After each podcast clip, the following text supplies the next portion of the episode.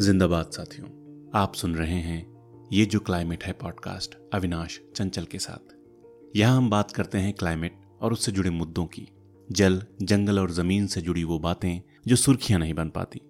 Environment की वैसी खबरें जिन्हें आसान भाषा में लोगों को समझने और समझाने की ज़रूरत है। तो आइए सुनते हैं ये जो क्लाइमेट है। आज हमारे साथ बेहद खास मेहमान हैं। इनका इंट्रोडक्शन करने से पहले मैं ये गाना आपको सुनाना चाहता हूँ। गाँव छोड़ब नहीं, जंगल छोड़ब नहीं, माए माटी छोड़ब नहीं, लड़ाई छोड़ब नहीं। गाँव छोड़ब नहीं, जंगल छोड़ब नहीं, माए माटी छोड़ब नहीं, लड़ाई छोड़ब नहीं।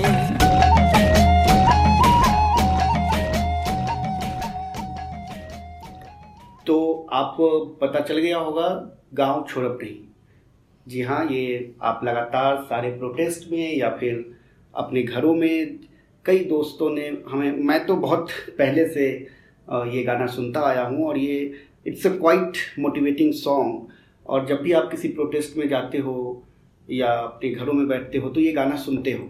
लेकिन क्या हमने कभी सोचा है कि ये गाना कैसे बना, कब बना और कैसे जो जल जंगल ज़मीन की लड़ाई है, उसमें एक आइकॉनिक गाना बन गया और सारे देश भर के आंदोलनों का ये गाना बन गया और इवन विदेशों में भी इस गाने की चर्चा हुई। तो आज हम मेघनाथ जी के साथ हैं, जिन्होंने इस गाने को बनाया और जिन्होंने इस गाने को हम तक पहुँचाया, आप तक पहुँचाया, हमारे यूट्यूब तक पहुँचाया है। तो उनसे हम आज बात करेंगे कि एक तो इस गाने को लेके कि कैसे ये गाना अपने अस्तित्व में आया और फिर उनकी जो जर्नी रही है, पिछले 40-50 सालों से वो लगातार जल जंगल ज़मीन की लड़ाइयों में शामिल रहे हैं और फ़िल्मों के माध्यम से उन्हें कई पुरस्कार मिल चुके हैं। किसी परिचय के मोहताज नहीं हैं नेशनल फ़िल्म अवार्ड मिल चुका है और भी कई तरह के अवार्ड्स उनके फ़िल्मों को मिल चुके हैं। और लगातार फ़िल्मों के ज़रिए उन्होंने जन सारोकार की बातों को हमारे बीच लाने का काम किया है। जहाँ तक मैं, मुझे याद है, काफ़ी जब, जो मैं पढ़ रहा था, आने से पहले मैं पढ़ रहा था कि आखिर कौन है मेघनाथ? और मैं देख रहा था कि स्कूल के बाद से ही आप सोशल वर्क में थे, वॉल्टियरली काम शुरू कर दिया था। और उसके बाद फिर धीरे धीरे कई सारे मूवमेंट्स में नर्मदा बचाओ आंदोलन में भी आप रहे। तो हम इन सब पे बात करेंगे और मैं अब मेघनाथ दा आपका बहुत बहुत स्वागत है इस पॉडकास्ट में। धन्यवाद धन्यवाद। सबसे पहला मेरा जो सवाल है वो ये है कि ये गाँव छोड़ब नहीं गाना आया कैसे? क्यों वजूद में आया? एक्चुअली ये जो चीज़ है गाँव सोरम नई का असली जो ये है, वो के पी शशि के पी शशि ने इसका दिमाग में आया कि हम लोग जो भारत में डिस्ट्रक्टिव डेवलपमेंट हो रहा है, उस डिस्ट्रक्टिव डेवलपमेंट में जो लोग भोग रहे हैं, जो लोग लड़ रहे हैं, उन लोग को हम लोग अपना एज अ आर्टिस्ट हम लोग अपना कैसा और सिंपति दिखा सकते हैं? नॉट सिंपति हाउ सॉलिडारिटी दिखा सकते हैं? सॉलिडारिटी कैसा दिखाना तो ये it's a collective work collective of Shashi इसको डायरेक्ट किया, हमने उसको लिखा, हमारे कई मित्रों ने अपने अपने फ़िल्म आर्काइव से फुटेज दिए। उसमें एक साथी तो शरद चंद्रन, वो तो आज का वो चल, गुजर गए हैं। तो इट्स अ कलेक्टिव वर्क तो गाँव छोड़ब ना ही ऐसा, इसका ये था कि जैसा आपको मैं बताया कि पूरे भारत में एक डिस्ट्रक्टिव डेवलपमेंट का एक ये था आज से दस बारह साल आगे पहले है बीस तीस साल पहले तो और भी ज़्यादा। तो ये हम लोग ने तय किया कि जनता के बीच ऐसा एक कुछ लेके जाएँगे जिससे जन आंदोलन में जो लोग हैं उनको वो लड़ाई में और भी थोड़ा ऊर्जा मिलेगा। तो उड़ीसा में हमारे साथी लोग हैं, उन लोग ने एक लड़ाई में एक गाना उड़ीसा के काशीपुर आंदोलन में एक साथी गाते थे। वो गाना हमारे को बहुत अच्छा लगता था। उसमें गाँव छोड़ बनाई जंगलो छोड़ी बनाई ये रकम ऐसा करके उनका गाना एक है। हाँ, तो तो वो गाने जो भगवान माझी का लिखा हुआ था भगवान माझी। तो हम लोग उसी तरीके से, मगर हम लोग उसको राष्ट्रीय परिप्रेक्ष्य में, और राष्ट्रीय जो पूरा छवि है उस छवि को गाने के अंदर लाना। तो सच पूछे तो शशि बोला मेरे को कि मेघना था लिखो मैं बोला मैंने तो कभी कुछ नहीं लिखा है। मैं लोगों का गाना गाया है, बोले मैं कभी गाना लिखा नहीं है। सच पूछो तो चालीस साल से जन आंदोलन में, जन आंदोलन का गाना गाने का मौका हमारे पास था हम गाते रहते थे नर्मदा में भी गाते रहते थे तो नहीं नहीं सकोगे तो it took about three month to write it तीन महीने में और सच पूछो तो मैंने पूरा लिखा ऐसा भी नहीं है मेरे साथ और दो साथी इसमें विनोद कुमार एक जन है विनोद कुमार ने इसके हिंदी वर्ड्स में सुधार किए और उसके बाद उसको जो कोलोकियल गाँव छोड़ब छोड़ेंगे नहीं उसको छोड़ा ऐसा करने के लिए जो चीज़ है, वो सुनील मिंज बोलते हैं वो। तो ये writing is also a collective of three people and total उसको म्यूज़िक देने के भी संतोष नायर बोल के बॉम्बे में है। तो शशि जाके उसके साथ बैठे, हम भी बैठे उनके साथ। फिर गान, गाना गाने के लिए मेरे यहाँ रांची से मधु मनसूरी हसमुख जी है।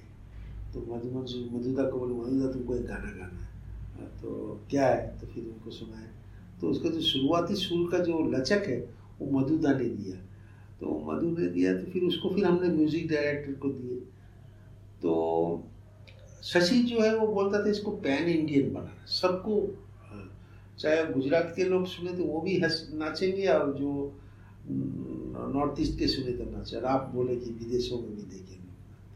तो इसके लिए बहुत मेहनत बहुत मैं आपको बोलता हूँ कि हम लोग जो म्यूज़िक डायरेक्टर है उसका जो परकर्शन बजाते जो ड्रम्स बजाते उसके साथ बैठे और आपको सुन के ताजुब होगा कि एक पाँच मिनट का गाना है उसमें अठारह तरीके से परकर्शन बजा है। हम्म। तरीके से हाँ।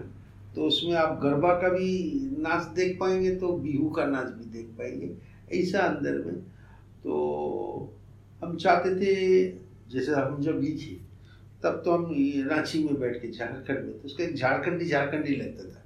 और उसको झारखंडी छूट दे देने से पूरा जैसे आपको एक छोटा सा समझाने के लिए, आप लोग को समझाने के लिए कि विमल रॉय का मधुमती फ़िल्म जो है, उसका स्क्रिप्ट लिखे थे ऋतिक खट तो उसमें जो कैरेक्टर है महिला जो है वो एक आदिवासी महिला जो झारखंड की तरीके के है मगर उसका जब गाना नचा जा रहा है सलील चौधरी जब उसका सुर दे रहे हैं तो उसको कोई झारखंडी गायक का सुर नहीं दिए वो पैन इंडियन जैसा आपको ना ना ना ना ना बिचुआ बिचुआ बिचुआ हाय हाय हाय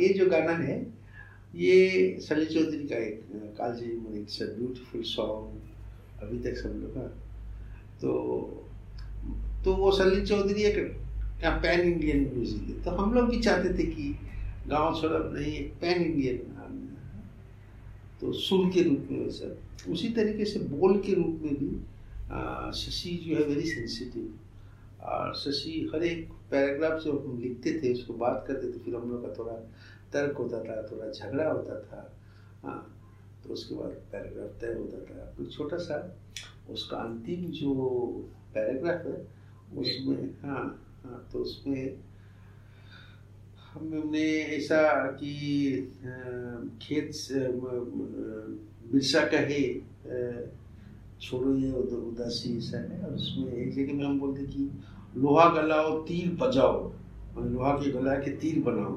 ऐसा हम लिख रहे थे। तो शशि बोला मेघनाथ इसमें we will be giving signal to violence is in date तो मैं बोला हाँ सही हमको तो ऐसा करना नहीं था।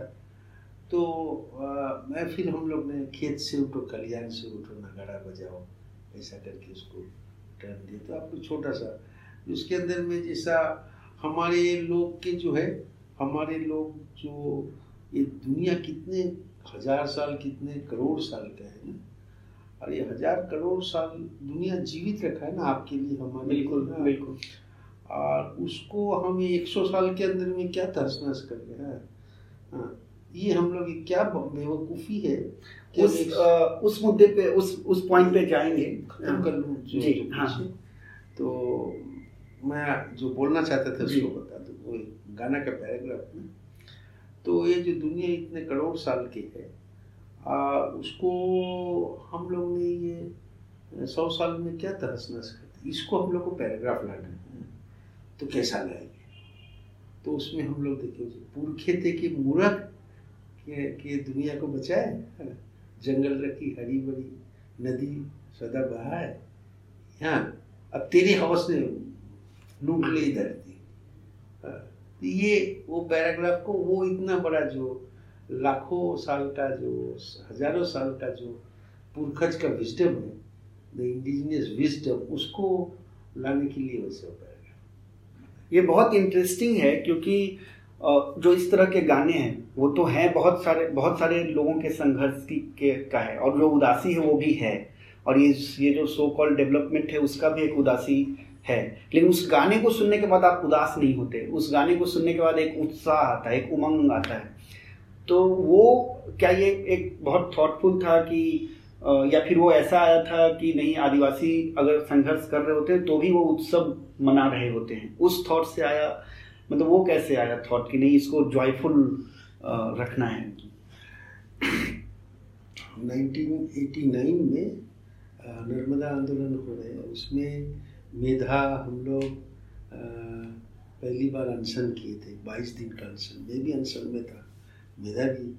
और मेधा हम लोग रोज सुबह में उठ के गाना गाते थे। वो सुबह कभी तो आएगी वो सुबह कभी तो आए तो गुजरात के बॉर्डर में था, और गुजरात के बॉर्डर में उल्टा तरफ़ में गुजरात के जो पूरा जो प्रो नर्मदा डैम लोग बैठे हैं तो उन लोग वहाँ से बोलते थे ये अनशन कर रहा है? अरे अनशन करता है। तो कैसा गाना कैसा गाता है? ये गाना वाना गाता है मैंने खाना वाना खाता ही होगा। तो हम उसका भी जवाब इस तरफ़ से हम गाना में दिए। तब हम अवतार सिंह पास का एक गीत है हाँ। दहकते अंगार पे सोते रहे हैं लोग, दहकते अंगार पे। सोते रहे हैं लोग, इस तरह भी रात रुखसाते रहे हैं लोग। उसमें एक पैराग्राफ है। ज़िंदगी का जब कभी अपमान हुआ है यहाँ, ज़िंदगी का जब कभी अपमान हुआ है यहाँ। ज़िंदगी का जब कभी अपमान हुआ है यहाँ। मौत के दहलीज से गाते रहे हैं लोग। तो भाई साहब, तुम लोग जानोगे क्या क्या खाने की? हम मौत के दहलीज से गाना गाएँगे। तो ये जो गाना जो है, इसको एक ऊर्जा के रूप में, एक उत्सव के रूप में गाना हाँ जैसा अगर हम देखेंगे कि हम सुनते हैं कि भगत सिंह को जब फांसी के इसमें ले जा रहे थे तो भगत सिंह गाना गाए हैं। हाँ हाँ फांसी में तख्ता में जाने तक भी उन लोग गाना गाए। तो गाना को उस तरीके से ऊर्जा के रूप में देखना, ये हमारी एक सामाजिक दायित्व है ये। और बहुत समय पे, बहुत लोग गाए हैं। तो उसका एक निचोड़ माथा में जो घूम रहा था उसका एक कलेक्टिवनेस हो सकता है गाँव छोड़ो, अपना एक तो जब ये आप लोग बना रहे थे तो क्या ये अंदाज़ा था कि शहरों में भी जन आंदोलनों के गीत बनेंगे? चलिए, वो तो ठीक है, क्योंकि वो जन आंदोलन उससे बहुत रिलेट करते हैं। लेकिन शहरों में भी लोग, मिडिल क्लास, यूनिवर्सिटी में पढ़ने वाले बच्चे ये सब लोग उस गाने को इतना एंजॉय करते हैं और उस गाने के साथ मैं एक बैक की स्टोरी ये बताना चाहूँगा कि कई बार हम लोग जब भी इस तरह से पार्टियों में भी अपने दिल्ली में, मैं दिल्ली में रहता हूँ और वहाँ के पार्टियों में भी जाता हूँ तो कई बार ऐसा होता है कि ये गाने बजते हैं और हम लोग उस पर डांस करते हैं। तो इतना लोकप्रिय होगा ये सोचा था एक सवाल है, लेकिन दूसरा मेरा जो सवाल है कि इस गाने के वक्त क्या ये एक उद्देश्य था कि मिडिल क्लास जो शहरी लोग हैं, उन तक भी इस गाने को पहुंचाएँ? और अगर वो पहुँच गया तो जिस सेंस में पहुँचा है, क्या वो एक आप उसको मानते हैं कि नहीं, आपका उद्देश्य पूरा हुआ या लगता है कि नहीं, ये सिर्फ़ एक मनोरंजन भर रह गया है? नहीं देखिए एक यूनिवर्सल ऑडियंसशिप मिलना, ये तो एक, मैं बोलूँगा कि इट्स अ लक हालाँकि हम एथिस्ट लोग ये नहीं मानते, मगर एक लक होता है। जैसे आपको साधारण से बोलूँ कि सत्यजीत राय का पथेर पाचाली, उसको एक यूनिवर्सल ऑडियंस है। देश के अंदर में बूढ़े बच्चे हाँ मिडिल क्लास ये, वो हाँ आपको पथेर पाचाली, जेतु मैं फ़िल्म का स्टूडेंट हूँ मैं, आपको पथेर पाचाली में दो घंटा बोल सकता तो पथेर पाचाली जैसे इंटरनेशनली और नेशनली मिडिल क्लास हो, गाँव हो, सबको अच्छा लगा। तो it's a total luck of Satyajit Ray कि उसको एक यूनिवर्सल ऑडियंसशिप बनना। ये एक गाना हो एक नाटक हो एक सिनेमा हो उसका ऑडियंसशिप यूनिवर्सल होना ये तो कभी ही होता है। हम लोग की भी फ़िल्म बनाना गाना बनाना गाना में कभी कभार हुआ है। ये एक बार हो गया है ये। आ, इसको डेफिनेटली हम लोग जब लिखें जैसे आपको मैं बता दूँ कि ये मैं देखा हूँ मैं मेरे बहुत मित्र लोग बोले हैं कि बच्चे लोग जो रोते हैं ना उसके सामने ये चला देते हैं बच्चे लोग रोना छोड़ के बैठ जाते और मेरे मुझे सत्तर अस्सी साल के बूढ़े लोग बोले मेघनाथ हम लोग का तो भजन वज़न करते नहीं है। तो ये गाना को भजन के तो ये यूरो ये इट्स अ टोटल लक। ये हम लोग का हो गया ये। मगर डेफिनेटली हम लोग बनाने के समय ऐसा बन जाएगा ऐसा कोई सपना भी नहीं देखे थे। बनाने के समय खाली एक ही ये था कि पूरा भारत में चारों तरफ़ विस्थापित लोग रोज पीस रहे हैं। वो पिसे हुए पसीना और लड़ाई और थके हुए लोग को थोड़ा आराम देना और थोड़ा ऊर्जा बैटरी चार्ज करना इतना ज़रूरी है। ये हमारा ये था। थक और आज मैं देखता हूँ कि पूना में एफटीआई के बच्चे लोग उन लोग एफटीआई में संघर्ष करते तो एफ़ टी आई छोड़ब नहीं बोलते। और उसके बाद जेएनयू में जब लड़ाई करते तो जे एन यू छोड़ब नहीं और अभी वो जो कि सी सी एन आर सी उसके ये गाना को देश छोड़ब नहीं बोल दिया तो ये हम लोग का तो माने टोटल एक एपिक कल्ट होना ये ये ये तो है ये सब लेकिन मैं के बीच में से नहीं है ये हो जाता है कभी कभी हो जाता है जैसा आपको मैं बोलता हूँ कि एम एस सत्यू ने गर्म हुआ फ़िल्म बनाए और एक फ़िल्म के कोई कारण हम लोग एक जगह में थे तो मैं सत्यू जी को कहा कि, सर, आपका वो गर्म हवा देख के हम लोग अपना जीवन शुरू किए। तो बोले, मेरा? वो गर्म हुआ मैंने बनाया, ऐसा बोलूँ मैं? वो बन गया है। वो बन गया है। बस किसने बनाया वो मतलब बन गया है। तो सच पूछे तो टू ई वेरी हम्बल ये गाँव छोड़ब नहीं, हम लोग ने जो collective again the whole credit goes to K P Shashi क्योंकि उसने इसका विजुअलाइजेशन को भी उसने डेवलप किया शुरू में। मगर ये हम लोग ने जो बनाया, हम लोग कभी दावा नहीं करते कि हमने बनाए हैं, बन गया है। ये बहुत सुंदर बात है। मुझे याद है जैसा कि मैं अभी बता भी रहा था कि एक स्पेन में एक प्रोग्राम था जहाँ पे दुनिया भर के एक्टिविस्ट लोग आए थे। और वहाँ पे ये गाना मैंने जब बजाया तो बहुत मतलब चूँकि वो सब टाइटल भी आप लोगों ने डाला है उसको तो बहुत अच्छा रिस्पॉन्स आया था। लेकिन उसी समय एक एक ये भी लगा कि हम जैसे लोग जो, जिसको मैं कहता हूँ, या और हर लोग कहते हैं कि आर्म चेयर एक्टिविस्ट जो हैं तो वो जब ये गाने पे नाचते हैं और मतलब वो लगता है कि कहीं वो पूरी जिम्मेवारी जो है अपना जो सोशल एक चेहरा पे प्रो पीपल दिखने का है, वो बस उस गाने तक, ये भी एक क्रिटिसिज्म है जो आर्म चेयर एक्टिविस्ट लोगों का है। तो मैं देखता हूँ फेसबुक पे भी बहुत सारे लोग लिखते हैं कि अरे ये लोग तो सिर्फ़ गाँव छोड़ब नहीं गाते हैं शाम में और मस्त रहते हैं और बाकी इनको कोई मतलब है नहीं। तो इसको कैसे देखते ऐसा हैं ऐसा ऐसा कहने से अब कार्ल मार्क्स का किताब कोई आम चेयर वाला पढ़ लिया तो कार्ल मार्क्स ने उसके लिए लिखा ऐसा तो नहीं बोलेंगे। रविंद्र संगीत को कौन गाया कौन नहीं गाया हाँ। तो उसी तरीके से चारण को भी मुकुंद दास हाँ जो आज़ादी के समय पे जब गाना लिखा तो आज़ादी का गाना कौन गाया, कौन नहीं गया, वो सोच के तो फ़ायदा नहीं है और वो उस तरीके से आपका जैसा आर्मचेयर वाले जो बोलते हैं, वो अगर जैसा किए हैं हाँ वो आर्मचेयर वाले कभी कभी आपका संघर्ष के साथी भी होते हैं।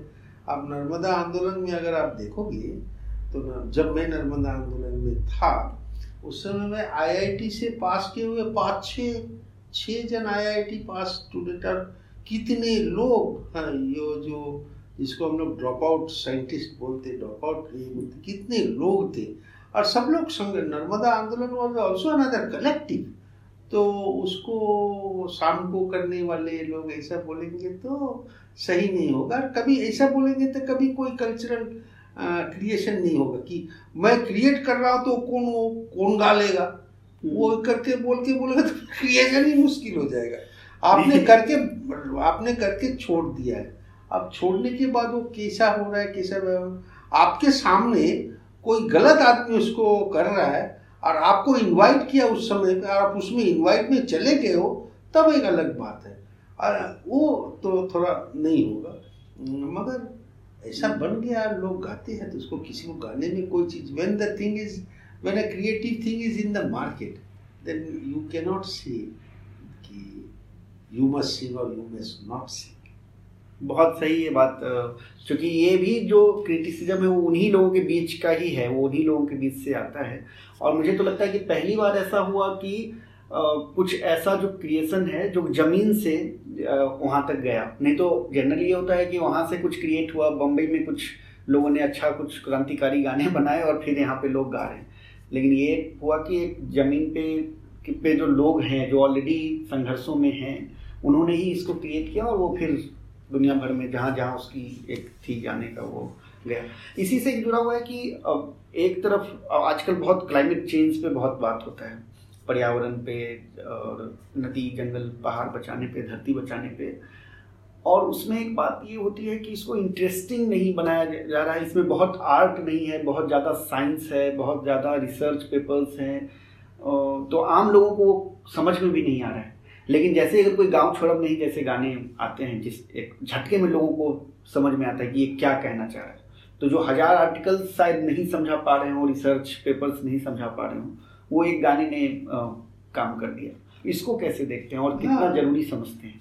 है ये क्रिएटिविटी का ये भी है कि मैं अभी रिसेंटली मेरे एक मित्र ने मुझे ग्राम सभा के ऊपर में ग्राम सभा क्या है पेशा कानून क्या है इसके ऊपर एक पाँच मिनट का एक मुझे फिक्शन फिक्शन स्टोरी भेजा मैं देखने का। और पाँच मिनट के अंदर में इतना और एक छोटा सा मीटिंग हो रहा है मीटिंग में गाँव सभा के, ग्राम सभा के भी लोग हैं, और दलाल के भी लोग हैं इंडस्ट्रियलिस्ट भी है।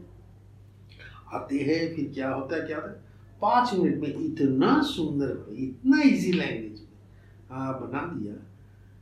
इट बिकेम यू नो मेरा मेरा दिल भर गया। तो हमारे एक सीनियर कॉमरेड अभी तो है नहीं वो आ, मुझे समझाते थे।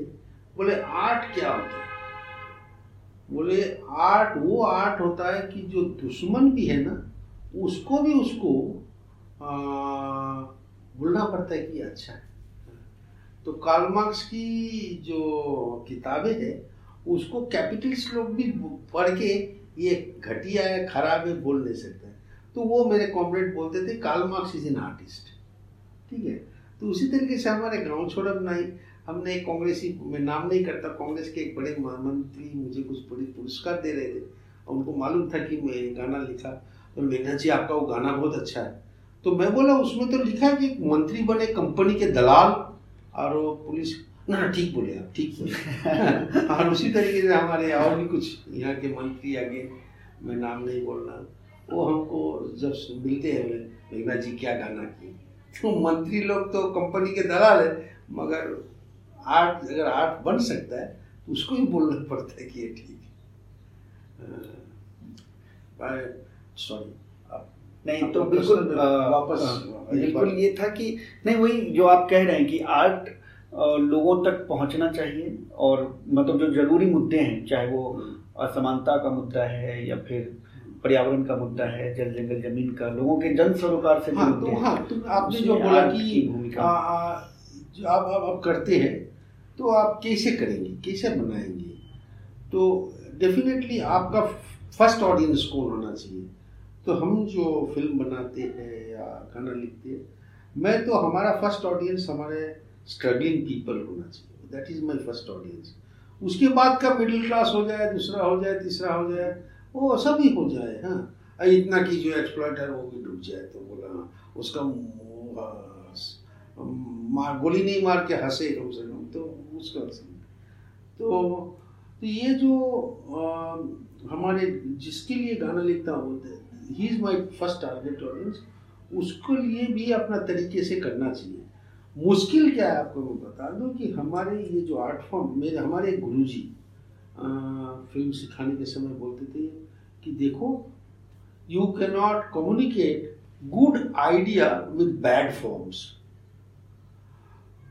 तुम्हारा बहुत अच्छा आइडिया है, मगर तुमने फॉर्म पे कोई ध्यान ही नहीं दिया। तो फॉर्म तुम form you are so arrogant that कि तुम्हारा आइडिया अच्छा है तो फॉर्म बोले धरते का फॉर्म हो जाएगा रास्ता में। मेरा आइडिया एकदम क्रांतिकारी है।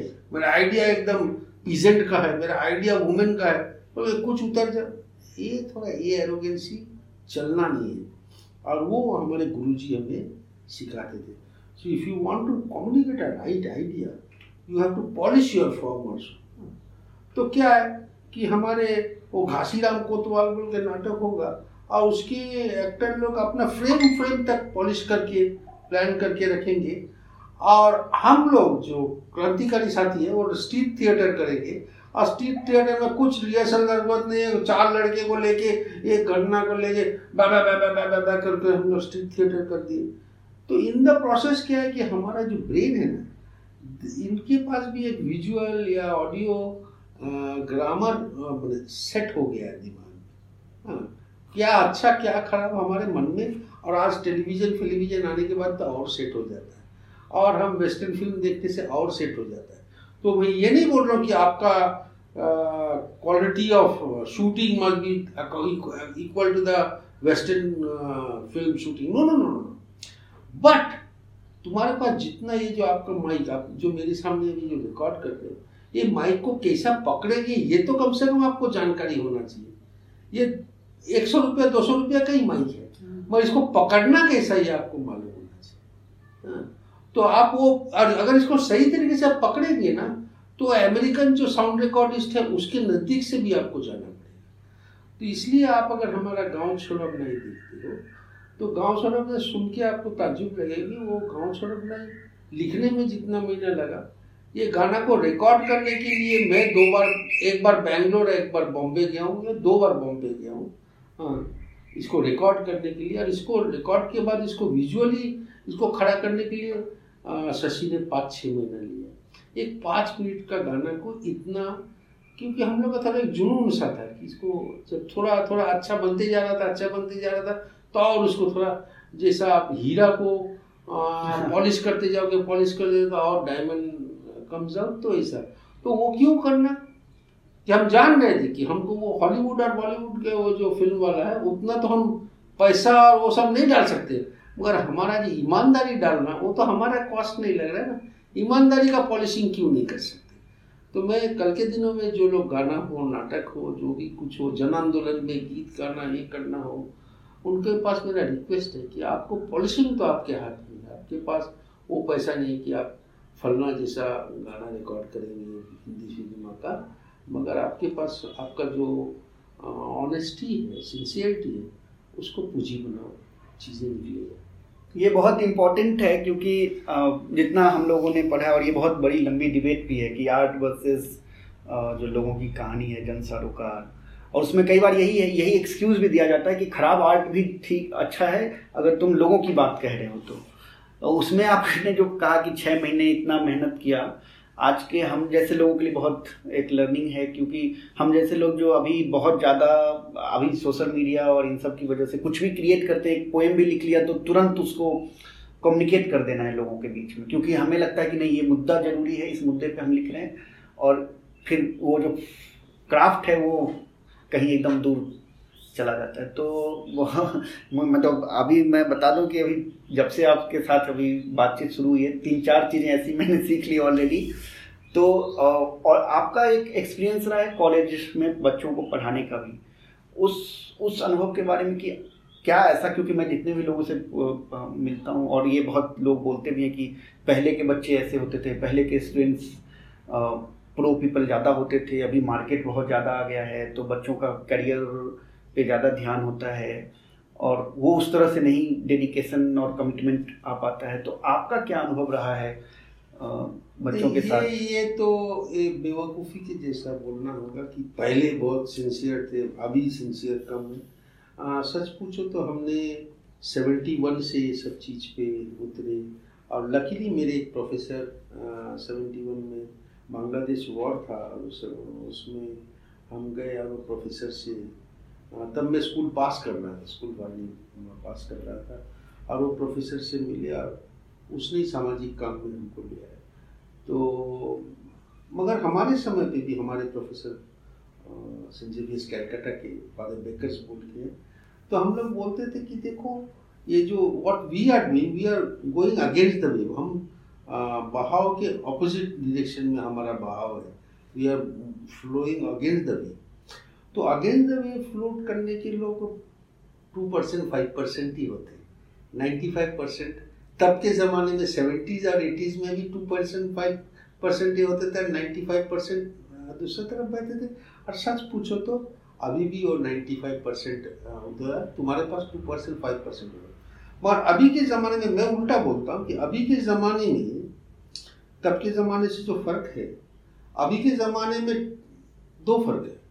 एक तो जो टीचिंग प्रोफेशनल जो वो जो सिंसियरिटी बच्चे में पैदा करेंगे, वो टीचिंग प्रोफेशनल आज कर दें। तो छात्र तो टीचर को भी देखते हैं। हमारे जो कॉलेज थे, हमारे कॉलेज में हमारे टीचर बस में आते थे ट्रेन में आते थे। हाँ और मगर हमारा लाइब्रेरी चकाचक भरा रहता था। हमारा अगर साइंस का लैब है तो साइंस का लैब का साइंस का लैब बहुत अच्छा होता था। हाँ प्रोफेसर ऐसा ही। आज के दिन में हर एक प्रोफेसर अपना गाड़ी में आता है पर कॉलेज में उसका लैब और लाइब्रेरी कितना बड़ा है वो आपको तय। करना है।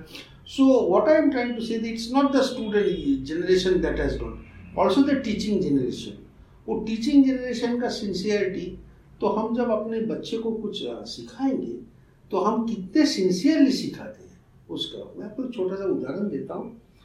मैं आई थिंक 2010 में मैं 2010 में बच्चे लोग को गुरुदत्त का प्यासा फ़िल्म का विश्लेषण और दिखा के उसमें से निकल के आने का कोशिश कर रहा था प्यासा। प्यासा जो ओरिजिनली फ़िल्म है, वो 1957 में बना है। बना आज़ादी के 10 साल बाद। और उसके अंदर में एक गाना है जिन्हें हिंद पर नाज है, वो कहाँ है, वो कहाँ है, वो कहाँ है? ये गाना में ये तो pointed towards Nehru and the political party who are in power कि तुम बोल रहे थे कि आज़ादी के बाद ये हो जाएगा वो हो जाएगा। मगर आज दस साल बाद क्या है? देख दिखा रहे हैं रेड लाइट एरिया में आ, वो लड़की लोग नाच रही है उसको खास रहे हैं बच्चे रो रहे हैं उससे। तो ये मैं और हम भी झारखंड जब क्लास में दिखा रहे थे तब झारखंड होके दस साल हो गया था।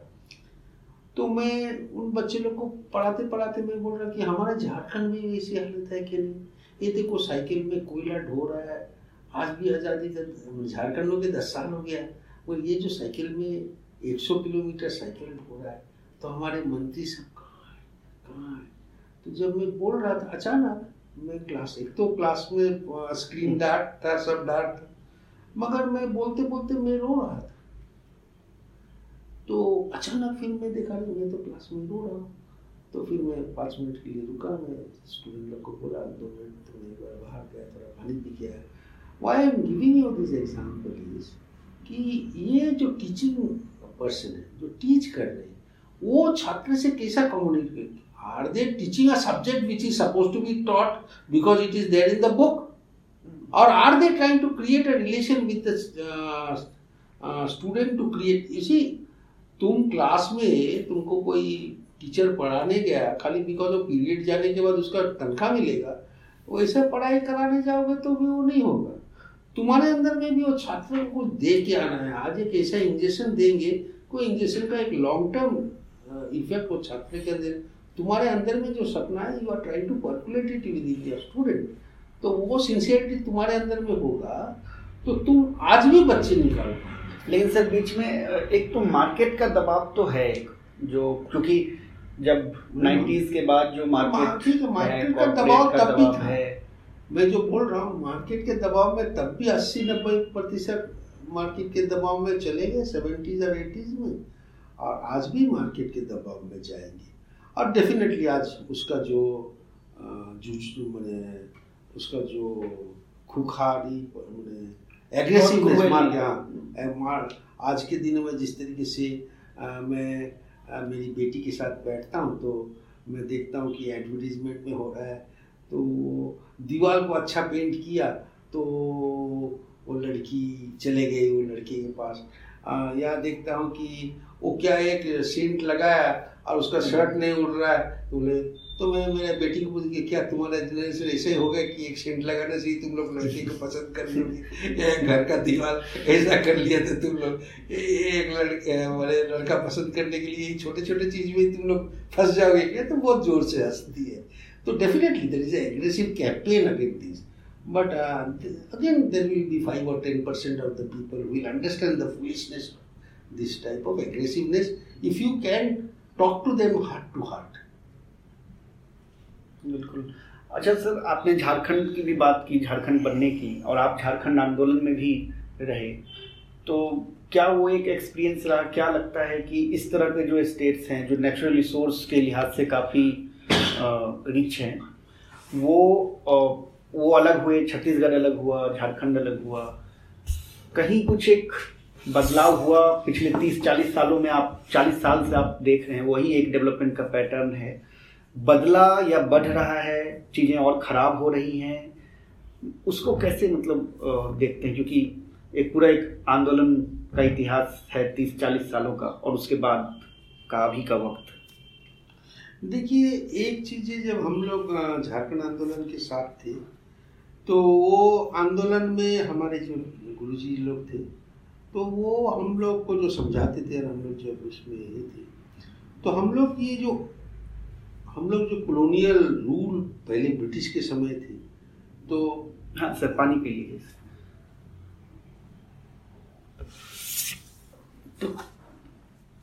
कॉलोनियल कॉलोनियल रूल जो ब्रिटिश के समय थे वो आज़ादी हो गया तो कॉलोनियल रूल खत्म हो गया ऐसा नहीं है। हम लोग मानते कि आंतरिक उपनिवेश बोल के एक चीज़ हम लोग झारखंड में बोलते थे इसको फोर्थ वर्ल्ड डायनेमिक्स तो आंतरिक उपनिवेश। तो हम लोग जो लड़ाई लड़ते थे हम लोग बोले कि हमको आंतरिक उपनिवेश से भी मुक्ति चाहिए। उपनिवेशिक आंतरिक उपनिवेश की हमारे वो गोरा साहब गया तो काला साहब गोरा हो गए। उसी तरीके से बॉम्बे साहब से मुक्ति पाए पटना साहब से मुक्ति पाए तो हमारे यहाँ पर पट ऐसा रांची में expert साहब था। बन गए। हाँ तो उसके हम लोग चाहते थे फ़र्क।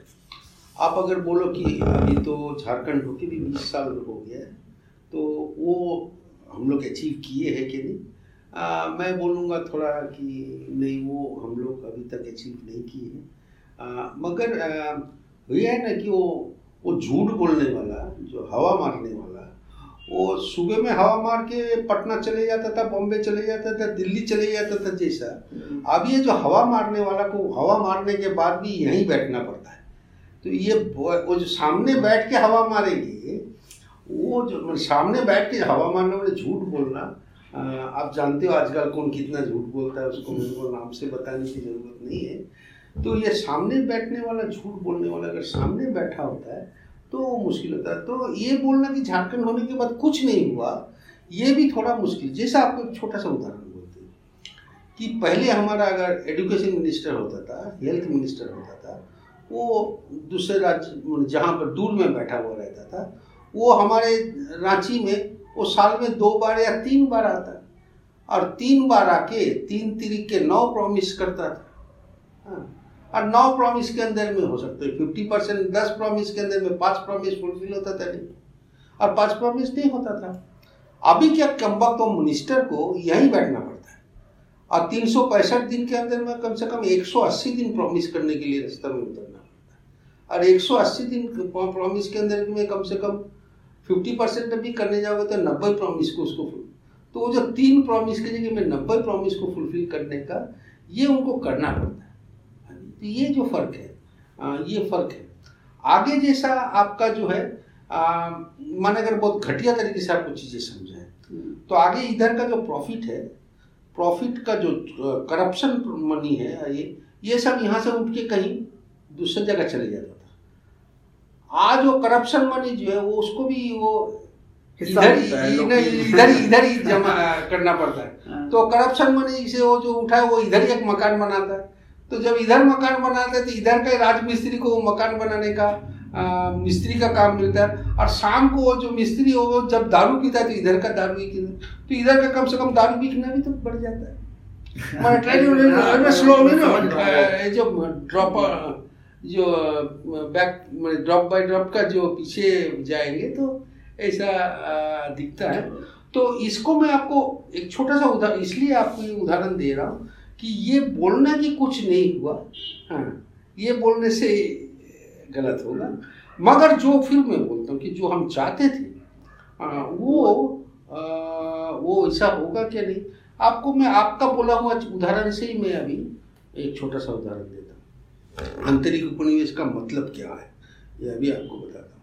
कि आपसे हम जब आप आए और आपसे हम जो बात शुरू कर रहे थे वो एक सोलर एनर्जी हाँ रिन्यूएबल एनर्जी के ऊपर बात कर रहे थे। और हम लोग बात कर रहे थे कि सोलर एनर्जी का पैनल आ, से अगर हम विद्युत गाँव वाले को दें तो गाँव का कैसा होगा? तो मैं आपको बोल रहा था कि वो जो कन्वेंशनल एनर्जी है वो थर्मल हो हाइडल हो उसके अंदर में कैसा कॉलोनियलिज्म छुपा हुआ है?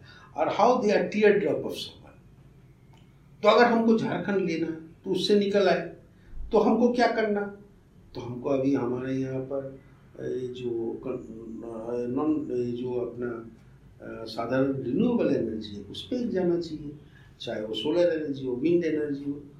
तो उसको हम जब गांधीयन तरीके से देखते हैं तो जितना डिसेंट्रलाइज होगा, जितना फेडरल होगा, उतना ह्यूमन होगा। तो हमारे यहाँ पर जो सोलर एनर्जी होना, वैसे ही होना। मगर आप ही से मेरे को मालूम हुआ कि यहाँ पर कोल एनर्जी थर्मल में भी अडानी है। हाँ और यहाँ पर सोलर एनर्जी में भी अडानी है।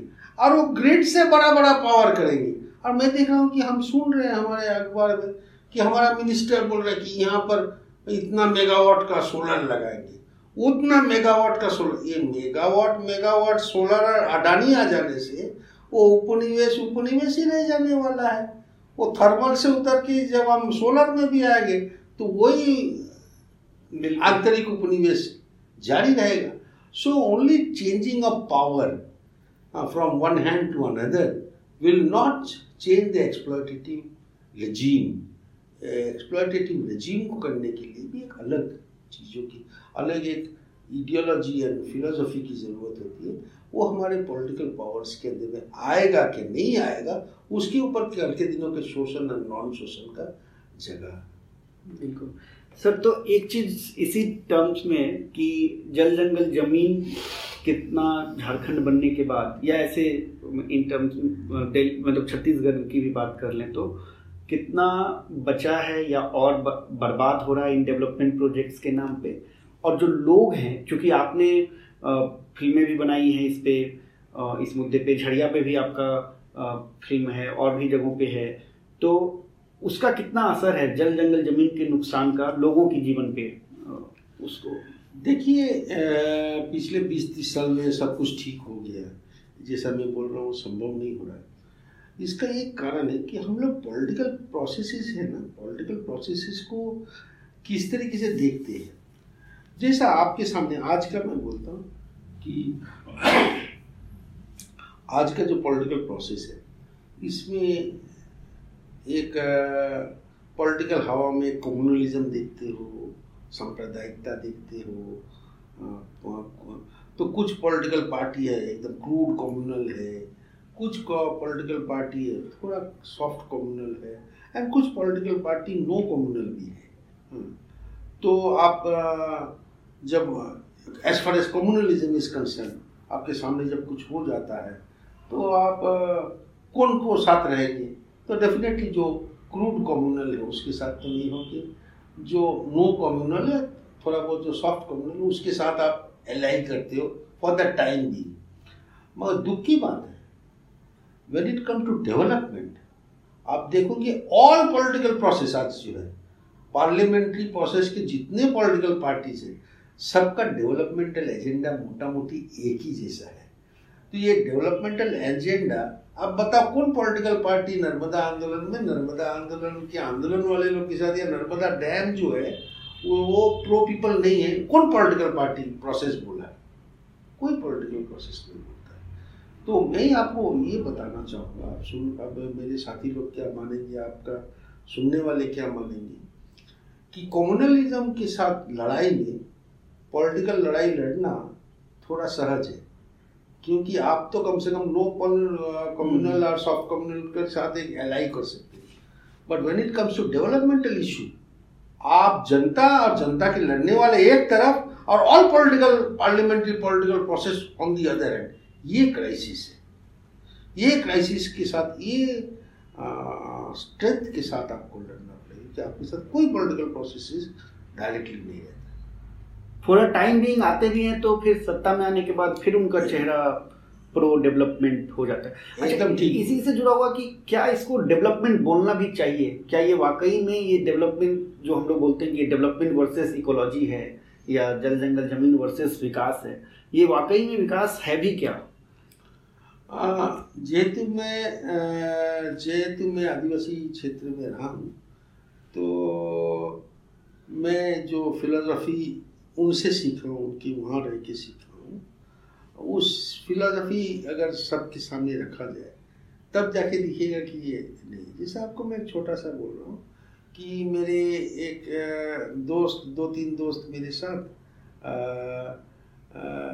सामाजिक काम में उतर गए थे। तो उनका परिवार जो है, उनके पिताजी तो उनके वहाँ मैं जाके बोला, अब मैं बोल रहा हूँ, मैं कितना गलती बोला था आप समझ पाओगे कि बाबा मैं आप लोग का जो ये छोटा सा ज़मीन है इसमें बोर, बोरिंग बैठा दूँगा। यहाँ पर आपका पानी हो जाएगा तो आपका बाड़ी में आपका सब्ज़ी हो जाएगा तो सब्ज़ी से। तो क्योंकि मैं मेरा एक थोड़ा गिल्टी था कि उस परिवार के तीन बच्चे रोज़गार नहीं करके हम लोग के साथ सामाजिक काम में चले तो बाबा थोड़ा देर घूम घाम के आया और फिर मेरे को बोला नहीं बेटा ये हम नहीं कराएँगे। क्यों बोले देखो, ये गाँव में तो मेरा पैदा हुआ है ना तो ये आसपास में जो गाँव के घर वाले लोग हैं, सब तो मेरे दोस्त हैं और बचपन के दोस्त हैं। हाँ मैंने जब पैंट नहीं पहनते, तब से दोस्ती हम लोग का है। और ये जो तुम बोलते ना, पानी ये करेंगे तो ये सब, ये जब पानी यहाँ पर निकाल कर डालेंगे तो अगल बगल के मेरे जो साथी है, उनका कुआ का भी पानी मैं ले लूँगा और हम अपना खेती करेंगे। तो मेरा अधिकार नहीं अगल बगल का कुआ का पानी लिए तो ये मैं आपको उदाहरण इसलिए दे रहा हूँ कि आदिवासी प्रिंसिपल्स जो है, उनका विकास जो है, उनका पैरामीटर में not at the cost of people and not at the cost of nature ये सबकॉन्शियसली उनके भीतर ढुका हुआ है। तो आप और हम जब कोई विकास की व्यवस्था करते हैं तो विकास व्यवस्था में क्या हम लोग ये माथा में आता है कि कि मैं ये जो कर रहा हूँ, ये at the cost of something ये जो मैं इलेक्ट्रिसिटी का बटन दाब रहा हूँ थर्मल एनर्जी का, वो at the cost of someone हाँ ये जो, ये ये आप और हमारे अंदर में, ऐसी बात की नहीं आना, आ सकता है। आता नहीं है क्योंकि हमारा बचपन से ये सिखाया नहीं जा रहा है। ये बचपन से अगर सिखाया जाए तो हो सकता है कि इसमें भी कुछ परसेंटेज लोग आपको छोटा सा उदाहरण दे रहा हूँ। ये जो आप समझेंगे कि डेप्थ क्या है। ये जो पिछले साल कोविड हुआ, और कोविड में जब ये, मैंने दो महीना, तीन महीना रास्ता में गाड़ी नहीं निकला तो हम देखे, अरे बाबा, यहाँ का हवा कितना अच्छा हो गया। अरे बाबा, वहाँ पर तो पंछी रास्ता में आ गया। अरे बाबा, वहाँ पर तो दिल्ली के जेएनयू में मयूर दिखने लग गया। और अरे बाबा, कितना श्वास अच्छा लग हाउ यू कैन ब्रीथ ये ओरे बाबा ओरे बाबा तो किया। गाड़ी बंद हुआ तो बहुत अच्छा हुआ। तो फिर गाड़ी स्टार्ट होने से, गाड़ी स्टार्ट होता क्यों है? उसको देखोगे? आप बताओ तो। यहाँ का गेहूँ वो फलना जगह में गेहूँ हुआ, वहाँ से उठ के फिर एक एक हज़ार किलोमीटर दूर जाता है, वहाँ पर वो पिसाई होता है, और फिर वो रांची में आता है। एक ट्रायंगुलर दो हज़ार किलोमीटर का वो घूम के आता तब आशीर्वाद आटा मेरे पास, आशीर्वाद देता है सर। सर पे आशीर्वाद दे रहा है। उस तरीके से कोई सर पे आशीर्वाद दे के सरसों तेल पहुँचा रहा है कोई सर पे आशीर्वाद दे के कुछ अरे बाबा, जहाँ का सरसों वहीं खा लो। माने you know where you are producing वो चीज़ को इतना 2000 किलोमीटर जाओगे तो फिर आपका तो आ, फिर अरे बाबा बोलने का चांस नहीं होगा तब तो आपको मरना होगा पॉल्यूशन में। तो ये मगर आपका कोई स्कूल किताबें सिखा नहीं रहा आपका बच्चे लोग को कि जहाँ produce decentralize federal production decentralize federal you consumption this must be part of your developmental process आज का जो developmental process is you know जिंचार्टिक development process it itself is wrong वो आप समझाने जाएँगे तो ये ओरे बाबा ओरे बाबा पॉल्यूशन समझेंगे। तो ये आपको समझना। बिल्कुल। तो ये ये जो डेवलपमेंट ये हमारे कोई पॉलिटिकल पार्टी अब जो आज पॉलिटिकल पार्टी जो तो अभी कुछ राज्य में इलेक्शन हो रहा है ये कोई पॉलिटिकल पार्टी ये सब डेवलपमेंट इश्यूज़ पे कोई नज़दीक नहीं जाएगा। उनको राम चाहिए कि रहीम चाहिए राम उल्टा शाम सीधा ये सब बोलने का उनकी ज़रूरत पड़ती है उसी में आपको हमको घुमाते हैं। आ, वो डेवलपमेंट इश्यूज़ को छूना भी नहीं चाहते। अच्छा बीच में आपको रोक के मैं थोड़ा सा आपसे फ़िल्म पे भी बात करना चाह रहा था और बहुत हम लोगों ने काफ़ी बात आ, की है। आ, एक तो ये है कि आपने एफ़ किया और उसके एफ़ से कोर्स किया। नहीं अच्छा। नहीं मैं एफटीआई तो नहीं किया हूँ। मैं आ, एक सेंडिट बोल के दिल्ली में वहाँ से सीखा। और एफ़ मत, मतलब मैं नेशनल फ़िल्म आर्काइव में फ़िल्म एप्रिसिएशन कोर्स किया हूँ। और उस समय पे छोटे छोटे कोर्स एफ़ टी आई के अटेंड किए वैसा but I have not a regular student of F T I लेकिन फिर भी चूँकि जब उस समय भी जब सिनेमा हो रहा था तो सारे लोग बम्बई में रह के आ, काम करना चाह रहे थे। क्योंकि वो। तो आप क्यों झारखंड में आए? देखिए मैं फ़िल्म मेकर नहीं मैं एक सोशल वर्कर हूँ। मैं सोशल वर्क भी इस तरीके से जनता के बगल में खड़ा होकर उनकी लड़ाई में उनके साथ हिस्सा करके सोशल वर्क करना चाह रहा था। एंड माई फ़िल्म मेकिंग जो है this is my extension of my social commitment and social work तो मैं वो सोशल वर्क को ही आगे करने के रूप में ही मेरा सिनेमा है।